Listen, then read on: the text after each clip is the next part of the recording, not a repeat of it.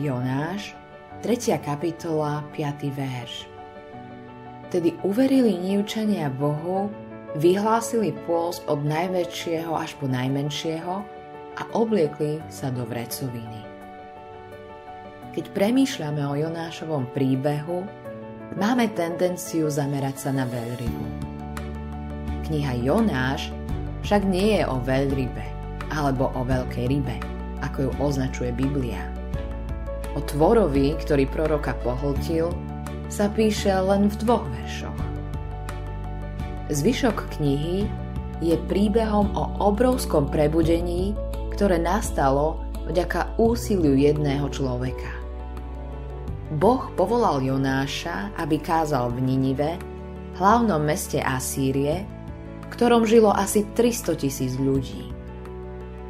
Jonáš však nechcel ísť kázať Ninivčanom.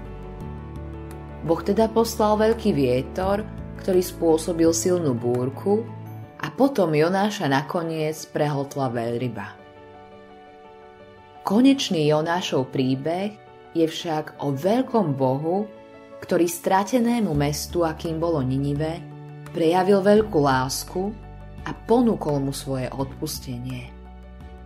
Ak nám toto uniká, potom nám uniká celá pointa tohto príbehu – Boh obrátil 300 tisíc ľudí prostredníctvom kázania jedného človeka. Na to, aby sa zmenili ďalší ľudia, je však potrebný zmenený človek a táto zmena sa začala u samotného Jonáša. V bruchu tej veľkej ryby Jonáš zažil osobné prebudenie. Oľutoval svoj hriech, znovu sa prihlásil k pánovi a chcel robiť to, k čomu ho pán povolal. Potom veľryba otvorila ústa a vyvrhla Jonáša na pláž. Zaujímalo by ma, ako Jonáš vyzeral. Pravdepodobne páchol horšie ako ktokoľvek, koho Ninivčania cítili predtým.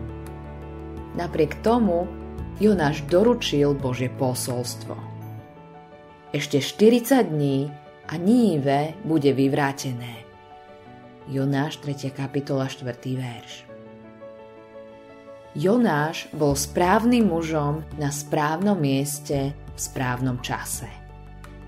Rovnako aj my chceme byť Jonášmi v našom okolí, v našich rodinách a vo sférach nášho vplyvu. Ako dnes dovolíš Bohu, aby si ťa použil? Autorom tohto zamyslenia je Greg Laurie.